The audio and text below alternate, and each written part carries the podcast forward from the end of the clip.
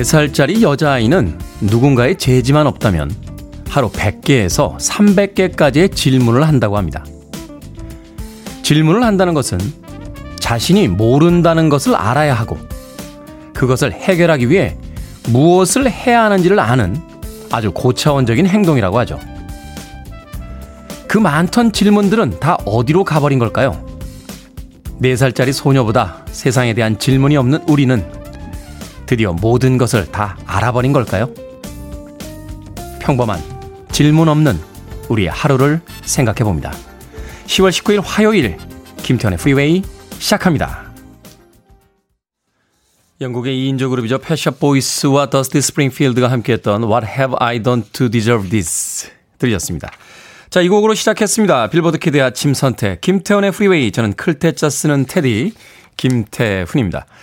황석준님, 안녕하세요. 아침 인사 건네주셨고요. 조경민님, 테디님, 김해 장유에서 출첵합니다. 라고 문자 보내주셨습니다. 김해 남쪽인데, 남쪽 날씨 어떻습니까? 서울 지역은 약간 비가 내리는 듯 하고요. 또 날씨가 아침에 흐립니다.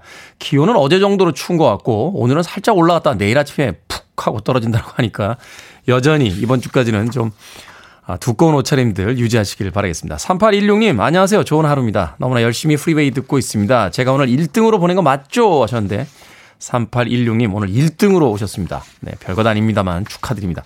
뭐 하나 드려야죠. 아메리카노 모바일 쿠폰 한 장 보내드리겠습니다. 1등으로 앞으로 자주 출첵 해주시길 바랍니다.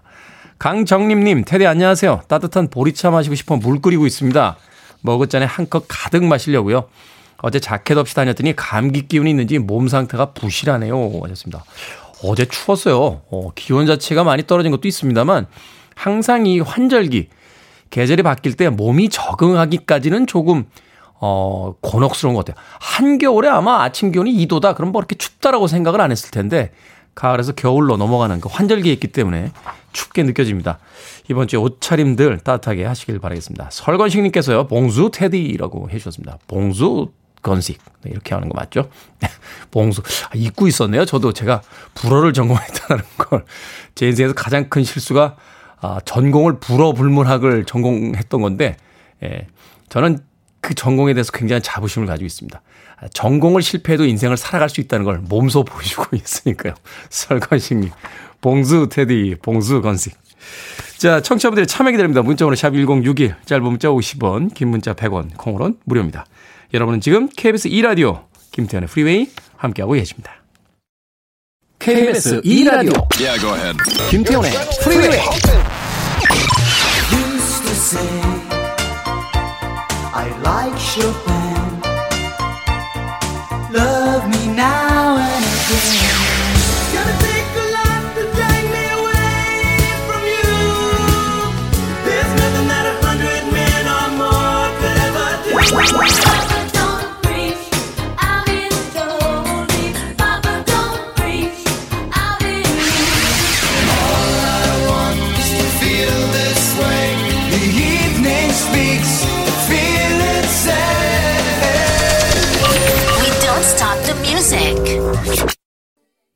노래 참 잘하죠. SWV의 Week 들으셨습니다.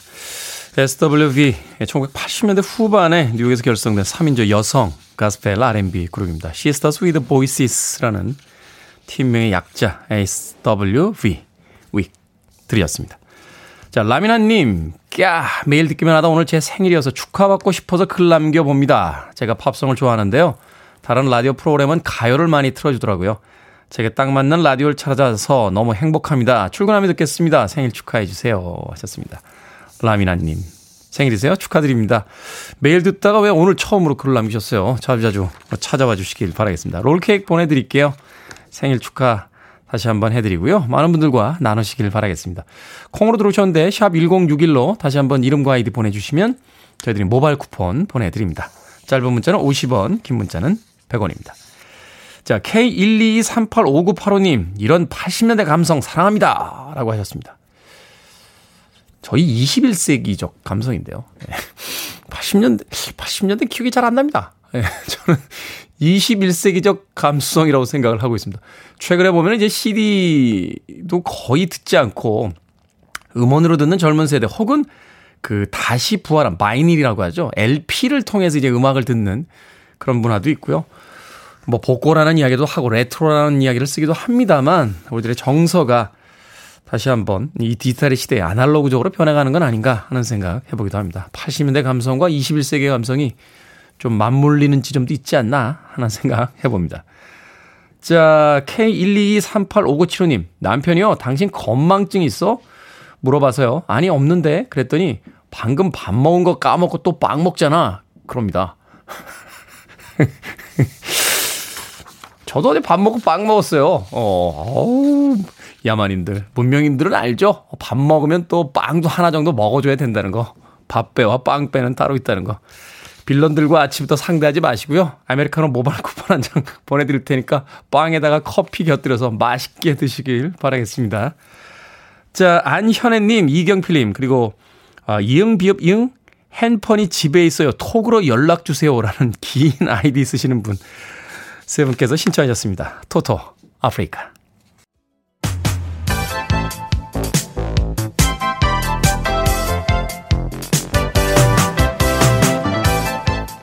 이 시간 뉴스를 깔끔하게 정리해드립니다. 뉴스 브리핑 캔디 전혜연 시사평론가와 함께합니다. 안녕하세요. 안녕하세요. 전혜연입니다. 자, 어제 국정감사에서 이재명 경기도지사의 출석 화제가 될 수밖에 없었는데요. 이른바 대장동 의혹을 놓고 쏟아진 야당 의원들의 질의 결정타는 없었다 하는 평가가 나오고 있습니다.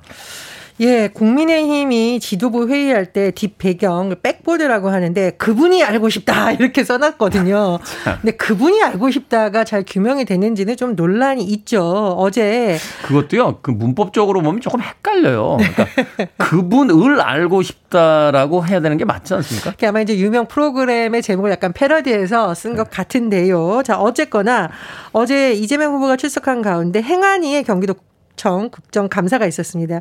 국민의힘 의원들이 이제 그분이 이재명 후보 아니냐는 취지로 계속 물었는데 이재명 후보의 답변이 회자가 됐죠.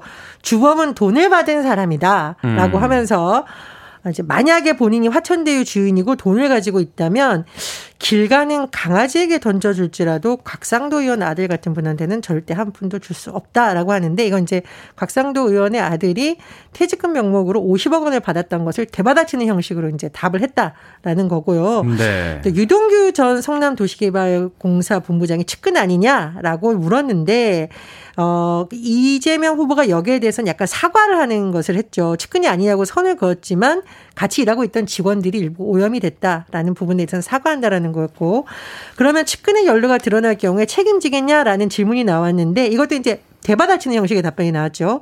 윤석열 총장의 측근이 100% 확실한 그분의 문제에 국민의힘이 사퇴시킬 건지 먼저 답을 해달라라는 식으로 답변을 했어요. 음. 제가 어제 봤는데 사실 보통 이렇게 국정감사를 하면 도지사만이 아니라 사안에 따라서 뭐 국장들이 나오거나 담당자들이 답변을 하는데 어제는 사실 거의 모든 질의에 대해서 이재명 지사가 직접 답변을 하는 형식이 진행이 됐었는데 오늘 제가 조간의 평가를 쭉 봤더니 모 언론 사설 보수 언론이라고 할 수 있는 곳인데 야당 의원들이 한 방에 없어서 기존 의혹 을 재론하는 수준에 머물렀다.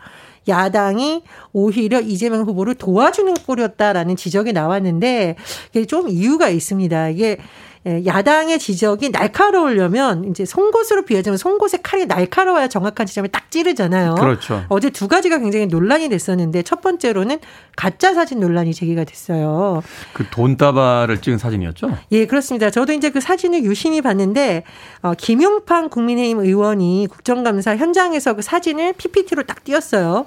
사진에 뭐라고 써 있냐? 박철민 진술, 이재명 성남시장 재직 시절에 전달된 현금 5천만 원 하고 이제 돈다발이 쭉 있는 사진인데 오후에 이게 이제 가짜 논란이 제기된 이유가 있어요. 한병도 민주당 의원이 공개한 내용인데 이 돈다발 사진을 올린 게 뭐냐면은 이 박모 씨가 본인의 페이스북에다가 나 열심히 해서 돈 벌었다라고 자랑하는 취지로 올렸던 동일한 사진이고 2018년 11월 당시에 이재명 지사는 성남시장이 아니라 경기 도지사였습니다. 네. 그러니까 이제 기본적인 사실 확인이 안 된 거 아니냐라고 굉장히 논란이 되고 있고 아, 야당이 코미디를 하고 있는 거 아니냐 뭐 이런 또 논란이 제기가 됐었어요. 그런데 제가 좀 추가 보도를 봤는데요. 어, 조선일보 보도를 보면 그럼 이 사진이 정말 박철민이라는 사람에서 나온 게 맞느냐라고 했는데 그 박철민 씨의 대외 창구 역할을 하고 있는 장영하 변호사가 두 사진 모두 박철민 씨에게 나온 것이 맞다라고 한 겁니다. 그러니까 누가 가져다가 막 이걸 도용한 건 아니라는 거예요. 그래서 또다시 한 번 또 논란이 제기되고 있고 자, 그 다음에 어제 논란이 됐던 부분이 뭐냐면. 잠깐만요. 그 사실관계가 틀리면은 이 그 진술의 어떤 진위에 대해서도 흔들리게 되는 거 아닙니까? 예, 여기서 말하는 사실관계라는 건 뭐냐면 어쨌든 이 박철민 씨라는 사람이 박모모 씨라는 것으로 페이스북에서 활동을 했는데 동일 어쨌든 인물이 만든 사진이라는 거예요. 그러니까 야당에서 지금 제기하는 주장이 가짜 사진 논란에 휩싸일 수밖에 없다라는 점에 지금 방점이 가 있는 거고요. 또 하나는 이영 국민의힘 의원이 질의 과정에서 몇십억을 푼돈이라고 비유를 했어요. 이제 물론 본인의 의도는 뭐 화천대유 인사들이 100억, 1000억을 받았었는데 몇십억은 푼돈이 아니냐라고 대비시켰다라고 하는 건데 이 몇십억 푼돈이라는 게 사실 국민 정서에서 굉장히 논란이 되고 있습니다. 특히 곽상도 의원 아들이 퇴직금 50억은 받았던 부분에 대해서 비판 여론이 강하기 때문에 이 야당이 조금 더 사실 점검을 하고 어 칼날을 조금 더 날카롭게 제대로 가려는 지적이 나오고 있는데요. 20일 수요일 내일 국토위 국정감사가 진행이 됩니다. 그래서 야당이 제대로는 실력을 보여줄 수 있을지 그럼 이재명 후보는 상대적으로 여유가 있었다고 하는데 계속 그런 자세를 유지할지 또 지켜볼 상황입니다. 그렇군요. 자, 탄소 배출 줄이기 전 세계가 깊이 공감하면서 강력한 정책들 마련하고 있죠. 우리나라 역시 2050 탄소 중립 시나리오 확정을 했다고요? 예, 2050 탄소 중립위원회가 어제 2차 회의를 열고요. 온실가스 감축 목표 대폭 올리는 최종안을 정부에 제출했습니다. 2018년 대비 2030년 온실가스 감축 목표가요.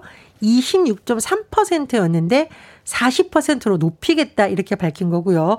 또 하나 자 2050 탄소 중립 시나리오 안이 나왔는데 국내의 탄소 순 배출량을 0으로 하는 두 개의 방안을 최종안을 확정했습니다. 근데 네.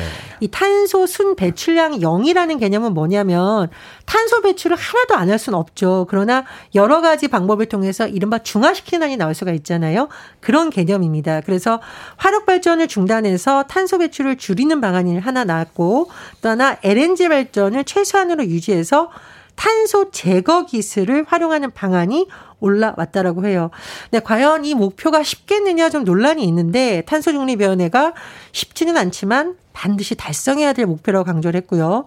또 회의에 문재인 대통령이 직접 참석을 했는데 문재인 대통령이 강조한 게 뭐냐면 우리나라가 지금 세계 11번째 배출국으로 지금 국제사회에서 좀 비판 여론이 있다라는 점을 짚었고 그렇죠. 이게 탄소 중립 문제하고 무역 문제가 연관되어 있습니다. 음. 그래서 일부 지금 국제사회에서는 탄소 중립에 대한 어떤 국제사회 규범을 어기는 데에 대해서 무역 규제를 가하겠다는 움직임도 있기 때문에 그런 점을 강조한 것으로 보입니다. 어쨌든 이번 전체회에서 의결된 안건이요. 다음 주 국무회의를 거쳐 최종 확정될 예정이고요. 다음 달 영국에서 열리는 제26차 유엔 기후변화협약 당사국 총회에서 국제사회에 발표될 예정입니다. 자, 인구가 줄어서 소멸 위기에 처한 기초 지방 자치단체들 네, 인구 감소 지역으로 지정이 됐다는 소식입니다. 기준이 어떻게 됩니까? 예, 인구 감소 지역에는 8개의 기준이 들어간다고 해요. 인구 증감률이라든가 인구 밀도 그리고 재정 자립도까지 다 봐서 지정을 하는데 행안부에서 시, 군, 구 89곳을 인구 감소 지역으로 지정해 고시를 했습니다. 근데 이게 정부가 나서서 직접 인구 감소 지역을 지정한 게 처음인데 이게 실제로 우리나라가 거의 지방에 소멸된다라고 있는 그런 지적이 나오고 있는 상태예요. 그래서 이들 지역에 대해서는 재무 규모가 크게 늘어나는데요. 지발 소멸 대응 기금을 신설해서 해마다 일조 원씩 투입을 하고 또뭐 국고보조 사업 대상할 때도 참작을 한다라고 합니다.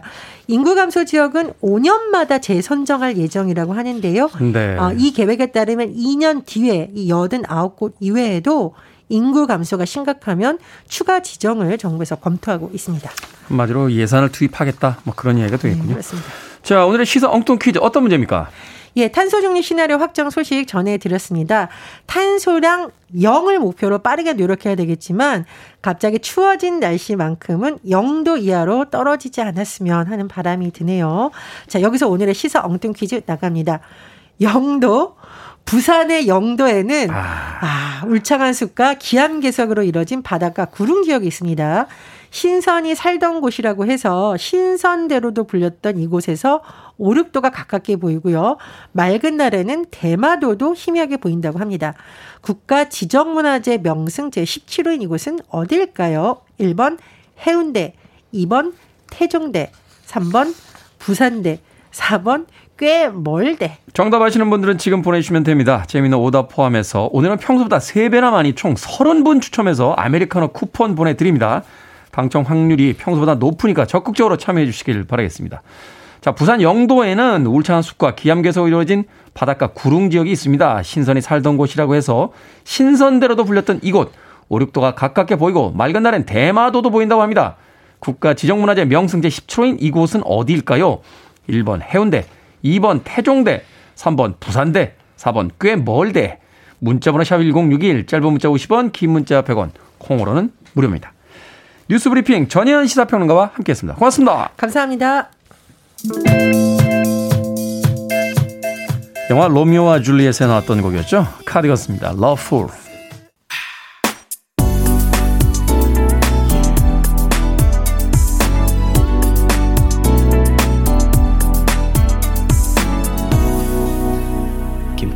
Freeway.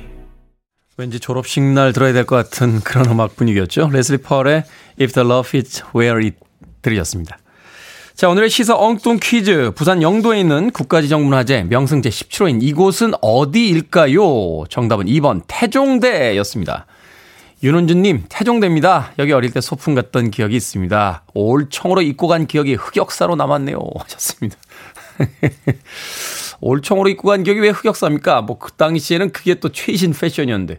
저도 위에 약간 이 청 자켓 입었고, 예, 오늘 깜빡하고 밑에 청바지 입었다가 아 이건 아니지 하고서는 바지를 갈아입고 나왔는데 80년대는 그게 최신 패션이었죠 윤은주님.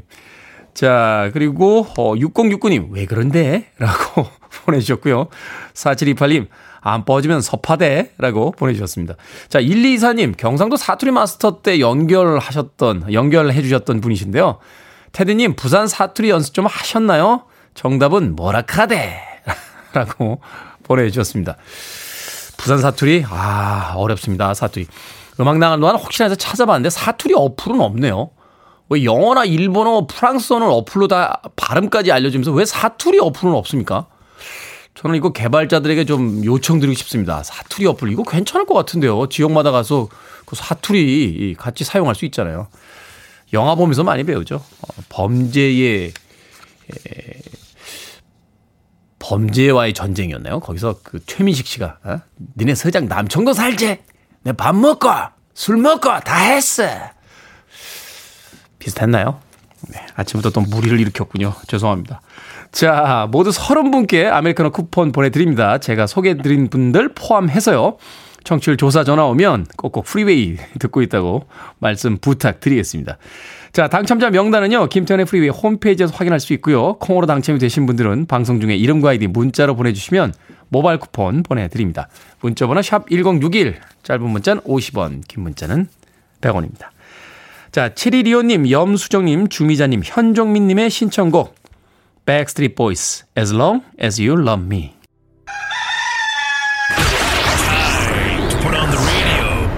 김태훈의 Freeway. Are you ready?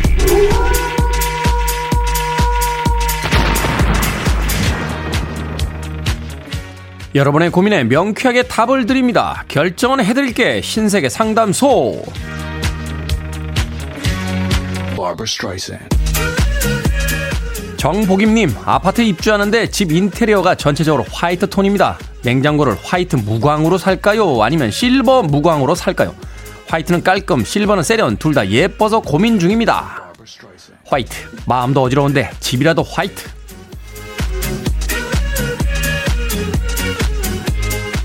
김창원님, 아내가 저보고 설거지 속도가 느리다고 그럴 거면 하지 말라는데요. 그래도 계속 할까요? 아니면 진짜로 할까요? 하지 마세요. 일하고 욕먹을 필요는 없는 것 같아요.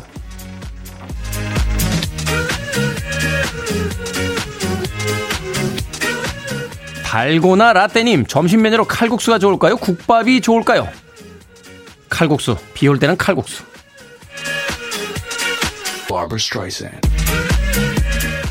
김성환님, 손재주가 없어서 아침마다 눈썹 그리는 거 너무 귀찮습니다. 아파도 눈딱 감고 눈썹 문신을 해버릴까요? 아니면 귀찮아도 제가 대충 그리고 다닐까요? 귀찮아도 대충 그립시다. 지워지지 않는 건 첫사랑의 상처로 충분합니다.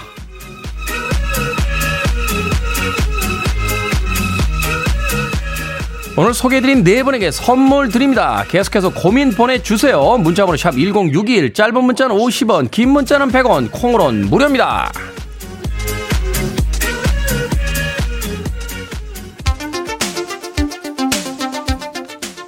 정재훈님과 박덕신님의 신청곡입니다. 가제보, I like Chopin.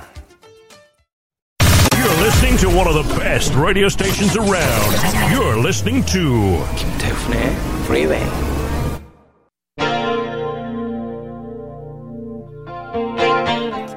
빌보드 kid의 아침 선택, KBS 2 라디오, 김태훈의 프리웨이 함께하고 계십니다. 1부 끝곡은 젠틀맨 제이미님, 이지원님, 홍경란님의 신청곡입니다. Prince, Purple Rain.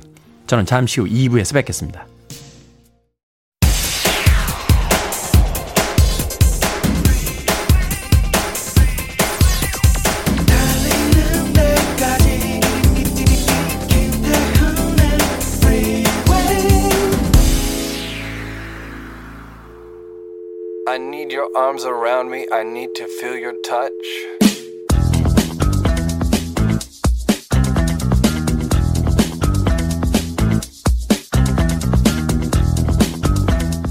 다음 중에서 알약 두 개를 선택하시오.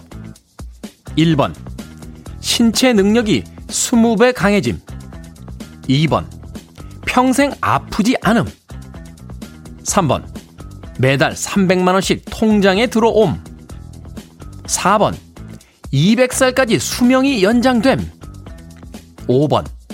앞으로 3년간 좋은 일만 생김. 6번. 어디 가나 사랑받음. 7번.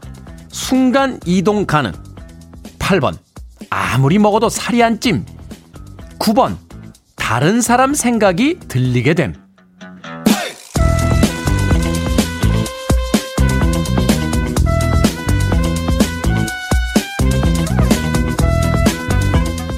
뭐든 읽어주는 남자. 오늘은 온라인 커뮤니티에 올라온 알약 테스트 읽어드렸습니다. 뭐 고른다고 진짜로 주는 것도 아닌데 50년 후 미래까지 생각하면서 신중하게 고르게 되죠. 상상이나 하는 동안 잠시나마 설레기도 했는데요.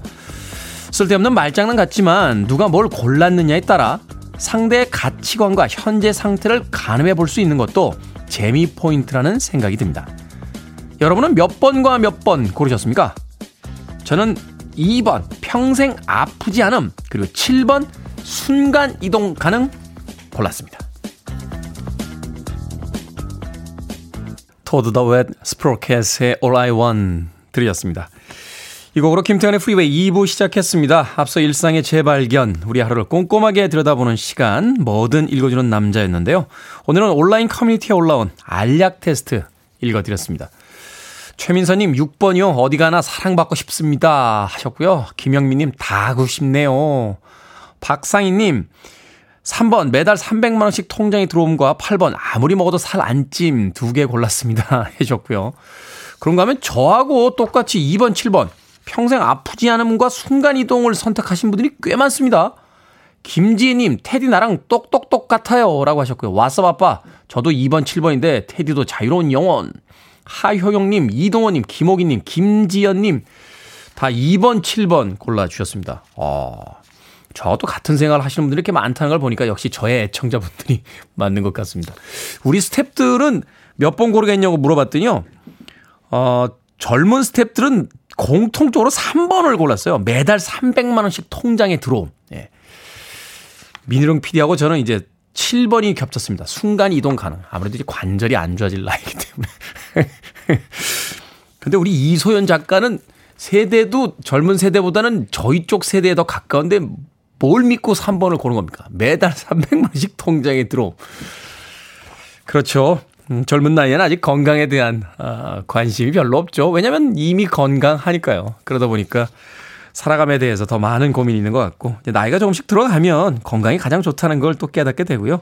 순간 이동 가능은 아무래도 시간도 아끼고 그 시간을 아끼는 만큼 인생을 더 길게 살 수 있기 때문이 아닐까 하는 생각 해봤습니다. 자, 뭐든 읽어주는 남자. 여러분 주변에 의미 있는 문구라면 뭐든지 읽어드립니다. 김태훈의 프리웨이 검색하고 들어오셔서요. 홈페이지 게시판 사용하시면 됩니다. 말머리 뭐든 달아서 문자로도 참여가 가능하고요. 문자 번호는 샵 1061, 짧은 문자는 50원, 긴 문자는 100원, 콩으로는 무료입니다. 채택되신 분들에게는 촉촉한 카스테라와 아메리카노 두 잔 모바일 쿠폰 보내드리겠습니다.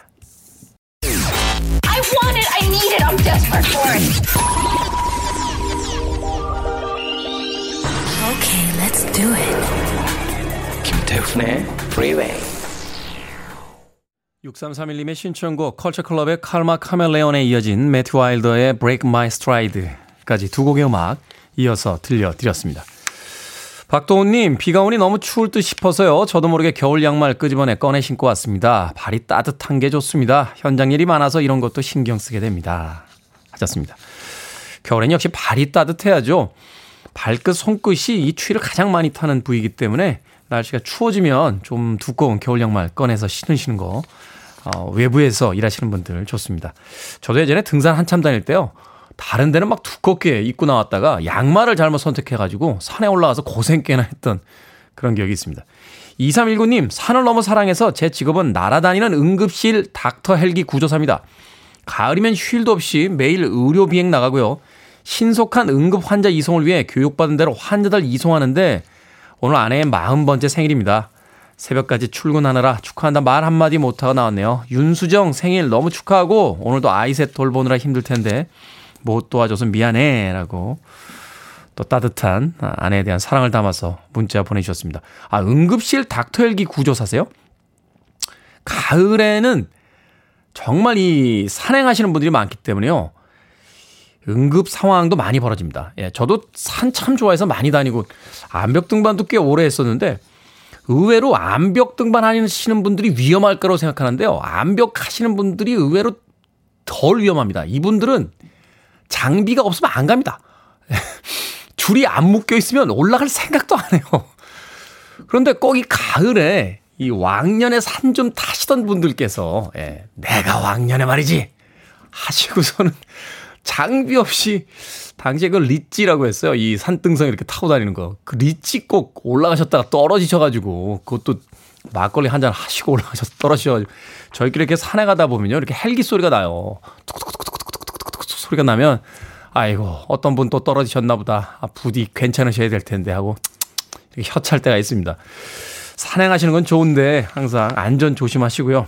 그래서 2319님께서 올가을엔 할 일이 없네요. 라는 이야기 문자로 보내주셨으면 좋겠습니다. 아내 생일이라고 하셨는데요. 마트 상품권 보내드릴게요. 아내분에게 전달해 주시길 바라겠습니다. 찬바람이라고 닉네임 쓰시네요. 요즘 살이 붙은 것 같아 남편한테 나 요즘 살쪘지? 라고 물어보니까 남편이요. 아니, 괜찮아. 내가 아는 뚱뚱한 사람 중에 당신이 제일 이뻐. 이럽니다. 이거 칭찬일까요? 애매하네요. 이게 칭찬인지 아닌지가. 에? 음, 애매합니다. 이거 어떻게 해야 되죠? 남편분한테 어, 타이밍 잘 맞춰서 복수 한번 하세요. 언젠가 꼭 물으실 거예요. 여보, 나 배 많이 나왔나? 그러면 괜찮아. 배 많이 나온 사람들 중에서 당신이 그래도 제일 잘생겼어 라고 이야기해 주시. 아니 근데 이게 문제가 있어요. 똑같은 뉘앙스로 이렇게 얘기를 하면 남자들은 그걸 칭찬으로 받습니다. 그 밖에 나가서 이야기해요. 우리 아내가 나보고 잘생겼대. 라고 이야기하는데 여성분들은 조금 다르게 받아들이시는 것 같아요. 뚱뚱한 사람 중에 당신 제일 예뻐. 그러면 예쁘다는 건 잊어먹고 내가 뚱뚱해? 내가 뚱뚱해? 라고 집착하시는 것 같은데 찬바람님 제 생각엔 칭찬 같습니다. 남편분에게 화내지 마십시오. 1278님과 7026님의 신청곡으로 합니다. 마돈나 Papa Don't Preach.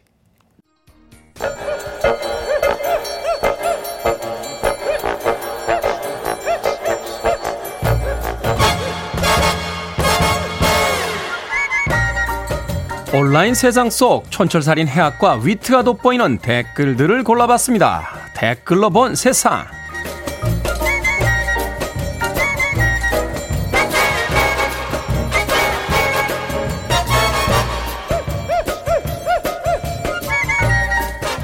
첫 번째 댓글로 본 세상. 한국의 문화가 세계적으로 인기를 얻으면서 한국어를 배우려는 외국인도 늘고 있답니다. 5억 명 이상이 등록한 미국의 언어 학습 어플 오징어 게임 방영 이후 한국 신청자가 40%나 늘었다는데요. 몇 년 전부터 한국 드라마를 보면서 외롭게 한국어를 배우던 사람들도 요즘 덩달아 어깨가 으쓱해졌다는군요. 여기에 달린 댓글들입니다. 진로님, 옛날부터 한류 팬이었던 외국인들은 자부심이 엄청나더라고요. 이젠 이야기 나눌 사람들이 많아져서 외롭지 않겠네요. 하하하님, 사투리까지 섭렵한 외국인들도 있던데 대단하더라고요. 자자, 외국인 여러분, 부지런히 한국어 배우십시오. 절대 중간에 포기하시면 안 됩니다. 우리도 이제 영어 안 배고 해외여행 좀 해봅시다.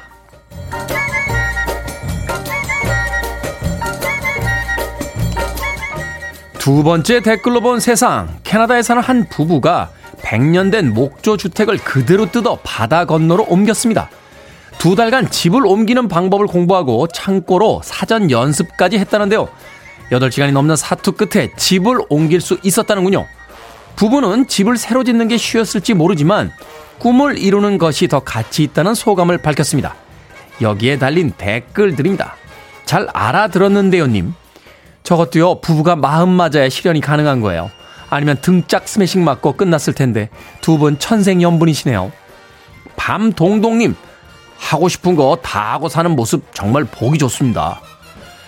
생각을 현실로 옮길 수 있다는 거 참 멋지군요.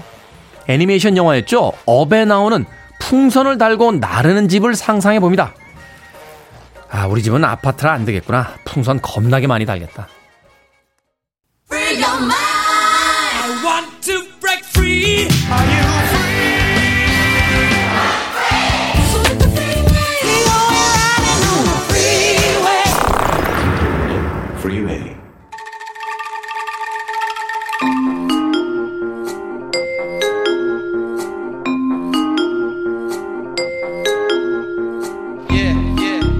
김태훈의 프리웨이 현대사의 굵직한 사건을 파헤쳐봅니다. time slip hidden 뉴스 fact checker 뉴스톱의 김준일 대표 나오셨습니다. 안녕하세요. 안녕하세요. 자 불평등한 사법정의에 대해서 흔히 유전무죄, 무전유죄라고 하는데 오늘은 유전무죄, 무전유죄를 외쳤던 과거의 한 인질극을 어, 다시 한번 들여다보도록 하겠습니다. 지강헌 사건 알고 계시죠? 예, 뭐 여러 이름으로 불리죠. 예, Holiday 사건이라도 그러고도 알려져 있어요. 영화로도 만들어지기도 했고 해서 네. 뭐 워낙 많이 그 입에 오르내렸던 사건인데 이게 벌써 1988년 10월이었습니다. 그러니까 어 지금으로부터 30여 년이 이제 흘러간 그런 사건인데 자 지강헌을 포함한 미결수 집단 탈주 사건이 벌어졌던 사건인데 이 사건 안으로 좀 들어가 보도록 하겠습니다. 당시 몇 명이나 탈주를 했던 겁니까? 이게 그러니까 10월 88년 10월 8일에 탈주를 했거든요. 아. 그래서 사건이 종료된 게 10월 16일이니까 한 8, 9일 정도 8, 이제 9일 정도. 예, 진행이 된 거고 영동포 교도소에서 충남 광주 교도소로 25명이 이감됐는데 네. 어, 지강원을 포함해서 12명이 집단 탈주를 합니다. 그래서 아, 이제 나- 충남 공주 교도소. 예, 예. 이감 중에 이제 버스 안에서 탈주를 한 거죠. 그러니까. 네. 그러니까 뭐 거기 보면은 이제 뭐 재현한 거 보면은 뭐 난동을 부리고 막 그래 가지고 탈주를 하는 게 나와요. 그래서 교도관들을 위협해서 포승줄로 묶고 탈주를 했는데 권총도 가지고 나왔어요. 그래서 교도관이 아, 가지고 있던. 교도관들 권총. 그래서 12명 중에 5명은 하루도 안 돼서 검거가 됐고요. 7명이 처음에 이제 같이 다니기 시작을 했죠. 같이 다녔다. 그러니까 예. 뿔뿔이 흩어졌던 다섯 명은 잡혔고 음. 같이 다닌 일곱 명이 이제 마지막으로 남았던 거죠. 예. 어. 자, 근데 이제 10월 8일에 탈주를 해서 16일에 이제 사건이 종결이 된 거로 있는데 어떻게 도주를 합니까? 그래서 이제 10월 11일 뭐 그러니까 14일 15일 이제 일정이 나오는데 뭐 남의 집에서 은신을 하기도 하고 그러다가 음. 이제 이게 결정적으로 10월 14일에 그 서대문구 북과자동 쪽에 있는 집에 일반 가정집에 이제 정모 씨 집에 잠입을 합니다. 음. 그래가지고 여기에서 어 이제 인질극을 벌이게 되는 거죠. 그러니까 정확하게는 이 이제 이 사람들이 그 여기서 이제 집에 있던 양주를 먹고 다 자요. 다 자는데 거기에서 어 그 정 씨가 탈주를 밤에 새벽 5시에 탈출을 해가지고 경찰에 신고를 하면서 여기에 이제 탈주범들이 우리 집에 있다라고 하니까 이제 다 포위를 하게 된 거죠. 일단은 약간 어수룩하네요. 어수룩해. 그러니까 뭐, 이- 뭐 범죄자들한테 이런 말을 하기는 그렇지만은 불침번에 서야죠. 아니 왜 다 잡니까 술을 먹고 이게 경계에 실패하면은 이런 일이 벌어집니다. 그래서 그래서 15일에 이제 근데 이제 그 중에서 정 씨의 집을 떠난 사람은 한 명은 이제 뭐 어 그냥 신촌에서 체포가 됐고요. 그래서 네. 이제 총 이제 네 명이 네 명이 이제 이 집에 있었죠. 어, 전체적으로. 그래서 음. 지강원, 강영일, 안광술, 한희철. 근데 여기에서 강영일 씨 빼놓고는 다 죽습니다. 아, 그렇군요. 자, 인질극이 벌어집니다. 아, 이 당시에 저도 어린, 어린 나이, 어린 나이까지는 아니었군요. 어, 어찌됐건 굉장히 사회적 문제가 돼서 이제 TV에서 생중계를 해주기도 했어요. 예, 예. 자, 10월 15일 이제 북과자동의 한 주택으로 그 들어갔고 말하자면 이제 숙박업소에 가게 되면 이제 잡힐 위험이 있으니까 사람을 납치하거나 혹은 남의 가정집에 들어가서 이제 그곳을 은둔처로 삼았던 건데 신고에 의해서 그 다음 날인 16일에 경찰이 충- 출동을 했고 이제 인질극이 벌어지기 시작합니다. 자, 이 당시 상황에 대해서 좀 설명을 해 주시죠. 예. 그러니까 저도 이게 좀 생생하게 기억이 나는데 당시에 보면은 아수라, 아수라장이었고 지금 다시 보니까 더 아수라장이었어요. 그때 당시가. 그러니까 이게 뭐라고 해야 되나요? 이 기자들하고 경찰들하고 이게 섞여가지고 구분이 안 되는 거예요. 우리가 옛날에 영화잖아요. 그 살인의 추억 보면 살인의 추억. 이 포, police line 왜그 이렇게 예. 해놓는데 이게 안 돼가지고 막 증거 다 엉망되고 음. 기자들하고 막 섞이고 사람들 넘어지고 막 이런 장면들 나오는데 예, 예. 당시 상황이 그랬다는 거죠. 실제 실제 영상 이거 그때 보면은 왜냐면은 방- 방송사와 신문사가 다 출동해가지고 기자들하고 경찰들하고 다 담벼락에서 같이 다 옆에 있으면서 총소리 한번 나면은 움찔하고 막 이 난리통 상황이 그대로 다 이제 전국에 생중계가 되다 보니까 네. 이제 이게 더 이제 생생하게 이제 기억이 난 거죠. 그래서 이제 10월 16일에 일단은 그 인질 중에서 부인 심장이 좋지 않은 부인과 막내 아들이 1차로 석방이 됐고요.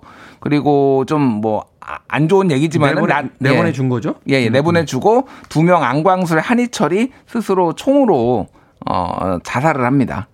그리고 지강원이 오후 이제 낮 12시 19분쯤 유리를 깨서 어, 자해를 하고요. 그리고 한 명, 한 명이 이제 살아남았다고 했는데 그 강영일 씨 같은 경우에는 이제 살아남아서 어, 19년을 더 복역을 하고 2013년이었나? 그때 이제 만기 출소를 하는 뭐 그런 상황이 됐죠. 그렇군요.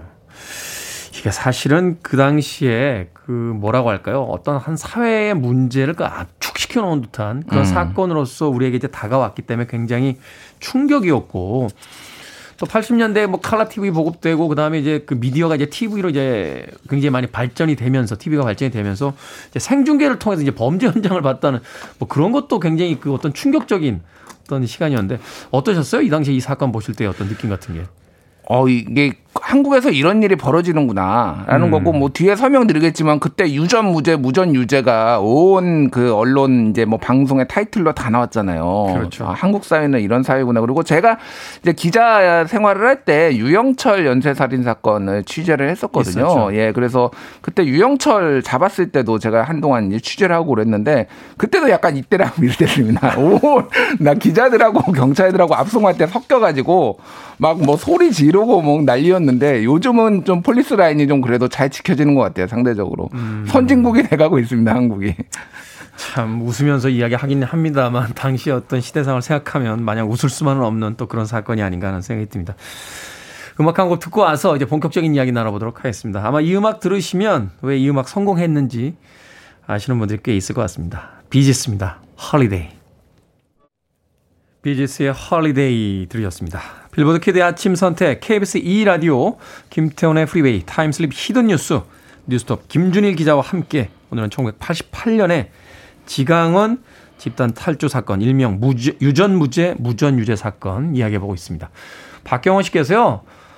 어, 지강헌 일당이 이거 신청했는데 경찰이 스콜피온스의 Holiday 틀어준 거죠 하셨는데 이거부터 fact check해 보죠. 당시에 예. 참 많은 이야기가 있었던 게 뭐 비지스의 Holiday였다, 스콜피온스의 Holiday다, 미셸 폴라레프의 Holiday다, 뭐 마돈나의 Holiday까지 있었어요. 누구 Holiday였습니까? 일단 저도 이게 이게 기사가 너무 다르게 나와가지고 여러 건이 그래서 확인을 영상을 직접 해보니까 네. 지강헌이 비지스의 Holiday를 틀어달라. 라고 요구를 그러니까 정확하게는 테이프를 달라라고 했어요. 음, 네, 듣고 싶다고, 음악을. 듣고 싶다고. 그래가지고 그 음악이 실제 현재 영, 그, 그 당시의 영상에서 나오는 게 나옵니다. 음. 그러니까 비지스의 Holiday가 마- 맞고요. 모르겠어요. 또 뒤로 또 스콜피온스의 Holiday도 전달했는지 여부는 확인이 안 되는데 이게 막 혼재돼 있는데 비지스의 Holiday가 맞고요. 그리고 이- 이제 이 당시에 보면은 그 이제 요 좀만 더 설명을 드릴게요. 그 10월 16일에 네. 이제 네 명의 이제 지강원, 안광술, 한희철, 강영일 네 명이 있었는데 한 강영일 같은 경우에는 17살이었어요. 여기 17살. 17살에 범죄를 지어가지고 지금 탈주까지 한 건데 네. 그래서 지강원이 강영일 넌 나가라 살아라 그래가지고 어리니까. 예, 어리니까 그래서 나갔다가 자수하러 나갔다가 다시 들어옵니다. 강영일이 나갔다가 다시 들어왔다. 그러니까 문까지 이제 나갔다가 아, 들어온 문까지? 거죠. 아. 예, 예. 들어오니까 왜 들어왔냐 자수하러 간 놈이 왜 들어왔냐라고 하면서 마당에 총을 한 한 방 쏩니다. 음. 그리고 그 안광수라고 한희철이 왜 영일이만 밖으로 내보내냐 죽으려면 다 같이 죽어야지 이렇게 하면서 두 사람이 이제 권총으로 자살을 하고요. 음. 그리고 어, 지강원도 그래서 총알이 다 떨어집니다. 총알이 다섯 발이 들어 있었거든요. 네. 그러니까 그거가 안, 없으니까 이제 유리창을 깨가지고 그 유리창 매달려가지고 뭐 얘기하는 거 많이 나오잖아요. 바깥에다 그 예. 선글라스 끼고서 막 이야기 하잖아요. 유리창으로 이제 자신은 자해를 좀 뭐 좀 끔찍한 일이겠는데 자해를 했고요. 그래서 이제 경찰이 들이닥쳐가지고 예, 순식간에 총알 두 발을 쏴가지고 지강 지강원은 총알 총을 맞아서 과다출혈로 죽고 어, 강영일은 2층에서 이제 붙잡히게 됐죠. 그래서 그때 당시에 인질이 이제 그 오남매였어요. 오남매. 그러니까 전체 일곱 명 가족이었죠. 그런데 이들이 상당히 이, 이 인질범들한테 그 어떤 뭐 동정을 많이 느꼈다라고 합니다. 굉장히 예의 바르게 젠 소위 말해서 젠틀하게 대하고 전혀 손을 대지 않았대요. 그게 소위 이제 스톡홀름 증후군이라고 그렇죠. 하는 거죠. 예, 그 예. 인질범들과의 어떤 유대 관계가 형성이 되게 되는. 음. 어찌 됐건 여기서 가장 이제 중요한 것이 이겁니다. 유전 무죄, 무전 유죄. 음. 이제 소위 지강원이 이제 외쳤던 돈이 있으면 무죄고 돈이 없으면 유죄다. 이 이야기가 나오게 된 이제 배경을 좀 알아야 될 것 같아요. 인질들에게 자신들의 어떤 형량에 대한 불만을 호소했다라는 이야기가 이제 뒤에 이제 그 뉴스에 나오게 되는데 이들이 지었던 죄와 그 형량이 어떻게 된, 됐던 건가요? 지강원 같은 경우에는 556만 원을 그 훔쳐서 도주하다가 잡혔거든요. 네. 제가 환율 계산기로 지금 계산을 해보니까 이게 3배 정도 뛰었더라고요. 지금 그러니까 1,500만 원입니다. 현재 현재 금액으로. 근데 뭐 현실적이지 않을 수도 있으니까 좀 더 많이 해서 한 10배 뛰었다고 해보죠. 뭐한 5천만 원 정도. 예, 5천만 원. 근데 징역 7년에 보호가 뭐 10년. 이렇게 된 거. 그래서 총 17년, 그러니까 거의 장발장 수준이다 이 정도면은. 17년이요. 예, 징역 17년. 그러니까 이게 보호 감옥 10년이 이제 특히 문제가 됐는데 이게 이제 전두환 시절에 1980년에 제정된 사회보호법이 있는데 한마디로 얘기하면 상습 범죄자들은 뭐 보호를 하면서 이들을 교화시켜야 된다라고 하면서 사실상 징역형이나 다름없는 그 보호 감호 시설에 장기간 복역을 시키는 거예요. 그러니까 헌법이라든지 법률에 있는 그 어떤 형법을 뜯어고칠 수가 없으니까 예. 특별법을 만들어 가지고 형기를 다 채운 사람을 또 감옥에다 집어넣은 거잖아요. 그렇죠. 그래서 이게 이제 문제가 됐죠. 사실은 인권 침해가 과하기 때문에 2005년에 이제 어 폐지가 됐어요. 폐지가 됐는데 그 전까지는 어쨌든 징역 아니 그러니까 뭐 범죄 저지르면은 특히 흉악범이다라고 하면은 뭐 기본적으로 더 더블이 되는 거예요. 그러니까 뭐 형량이. 아니 근데 뭐 흉악범인지까지는 제가 판단할 건 아닙니다만 음. 뭐 금전적 갈취를 했다라고 해서 17년형 지금의 어떤 기준으로 봤을 때 경제사범에게 5천만 원의 경제사범에게 17년형을 선고합니까? 아니 뭐 50억 퇴직금도 받고 뭐 이러고 있는데 그러면은 거기 무기징역이죠. 뭐뭐 그게 범죄가 이제 소명이 됐는지 혐의는 바- 밝혀내야 되지만은 그러니까 그, 이야기, 그 이야기는 이제 정치적 상황이니까 아, 예, 넘어가고 예. 말도 네, 네. 말도 안 되는 그러니까 형량을 받았는데 음. 특히 당시에 이제 지강원이 열받았던 게 뭐냐면은 전두환의 동생 정경환 씨. 정경환 네. 씨가 이제 50 비리 때 이제 탈세 뭐에서 횡령한 게 있거든요. 정경환 씨가 새마을 운동 중앙본부인가요? 뭐 맞아요. 엄청난 탈세를와 그 이 횡령했잖아요. 그때 당시에 73억 원을 타- 어, 횡령을 하고요. 10억 탈세. 뭐 이런 식으로 해가지고 그러니까 당시 돈 73억이니까 예. 저희가 지강원에 그 556만 원에 되게 10배 곱했으니까 10배 곱하면 730억. 예. 100억 탈세. 음. 뭐 이렇게 되는 거죠? 뭐 0.7 화천대유 정도 되네요. 그래서 그래서 네. 어쨌든 이랬는데 지- 징역이 7년이 나왔는데 2년 만에 가석방 됐습니다. 음. 그러니까 이거는 이거 말이 안 돼요. 500만 원도 징역 7년인데 거기 보호감은 10년. 여기도 70억에 7년인데 2년 만에 가석방. 그러니까 여기에서 이제 열받아서 무전 유죄, 유전 무죄를 이제 외치게 된 거죠. 그렇군요. 예, 참 당시에 그래서 이들 그 흉악범에게 뭐 어떤 동정의 그 여지가 있는 건 아닙니다만 음. 이들이 외쳤던 이제 무전 유죄, 유전 무죄에 대한 부분들은 국민들에게 굉장히 공감이 됐던 어, 그런 어떤 이야기로서 지금까지도 이제 전해, 전해지는 것 같은데 자, 이 33년 전의 사건 현재 우리에게 보면 시사하는 바가 있을 것 같습니다. 어떻게 생각하세요? 2017년에 동아일보가 이제 엠브레인에 의뢰해서 성인 1,000명을 대상으로 조사를 했어요. 네. 한국은 유전 무죄, 무전 유죄가 얼마나 적용되는 사회라고 생각하는가 질문에 그렇다 19.6%, 매우 그렇다 71.4%로 총 91%가 잠깐, 잠깐만요. 그렇다가 원래는 좀 많고 예. 매우 그렇다나 매우 아니다가 조금 적잖아요. 퍼센테이적으로. 원래 이제 표준 분포를 그리면은 네. 표준 분포를 그리면 당연히 말씀하신 대로 매우 쪽은 적어야 되는 게 상식이죠. 그냥 매우라는 게 이제 극, 극, 이렇게 하면 극값이죠. 예. 양쪽 극값은 좀 적고 중간에 예. 이제 그렇다 아니다 뭐 이 정도가 좀더 많이 나오잖아요. 예. 그런데 매우 그렇다가 71.4% 이게 몇 년 안 돼. 2017년이니까 4년 전에 여론조사니까 뭐 지금도 비슷하게 나올 겁니다. 그러니까 얼마나 이게 사람들이 이뭐 이게 법이 이제 똑바른 잣대로 돼 있지 않다라고 생각을 하는 거고 이게 뭐 재벌들 뭐뭐 횡령하고 뭐 수백억 뭐 수천억 횡령해도 어 3호 그 법칙이 있거든요. 징역 3년에 집, 집, 집행유예 5년 뭐, 뭐 이런 거가 이제 왜냐하면 지, 징역이 3년이 넘어가면은 어, 집행유예를 줄 수가 없습니다. 그러니까 그렇죠. 항상 판사들이 3년 5년을 때렸다라고 해서 그런 법칙이 있어서 웬만한 재벌들이 다 3년 5년 그래서 형을 수백억을 횡령을 해도 안 살아 안 사는 이런 일이 이제 한국 사회에서 비일비재한 거죠. 그러니까 이게 뭐 누구도 다 이 법이 똑바로 됐다고 인지, 인지를 못하는 거고 뭐 이재용 부회장 같은 경우에도 최근에 이렇게 국민 여론조사를 해보면은 근데 이재용은 석방해야 된다. 뭐 이런 여론이 높았거든요. 사실 양가적 감정이 있는 것 같아요. 어떻게 보면은. 예. 음. 뭐 경제 발전에 이바지할 수 있으면은 또 석방해야 된다 이렇게 하지만은 무전유죄, 유전무죄가 여- 여전히 있다 이렇게 생각하시는 분들도 막 이렇게 한국 사회 혼재돼 있지 않나 이런 생각도 듭니다. 법이라는 것이 공평해야 된다는 것은 뭐 법치주의 국가의 상식이죠. 음. 그런데 우리가 이제 봉건주의 국가에서 근대 사회와 이제 근대 국가로 넘어오는 그 가장 중요한 이슈가 특권 계층의 타파와 특권의 타파잖아요. 예. 근데 21세기의 대한민국이 과연 어, 근대 국가의 그 이념을 가지고 있는 공화국인지에 대해서 다시 한번 생각해 보게 되는 과거의 예, 사건이었습니다. 유전무죄, 유전무죄, 에, 무전유죄 몇십 년째 이 유한 말에 익숙해져, 익숙해져서는 절대 안 되겠다는 생각이 드는군요. 김태훈의 프리웨이 time slip hidden 뉴스 뉴스톱 김준일 기자와 이야기 나눠봤습니다. 고맙습니다. 감사합니다.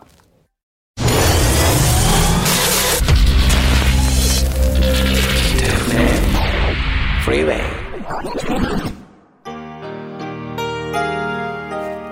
KBS 2라디오 김태훈의 프리웨이 오늘 방송 여기까지입니다. 오늘 끝곡은 0661님의 신청곡입니다. 크리스천 헤비메탈이라고 불렀었죠. 스트라이퍼의 Honestly입니다. 저는 내일 아침 7시에 돌아옵니다. 고맙습니다.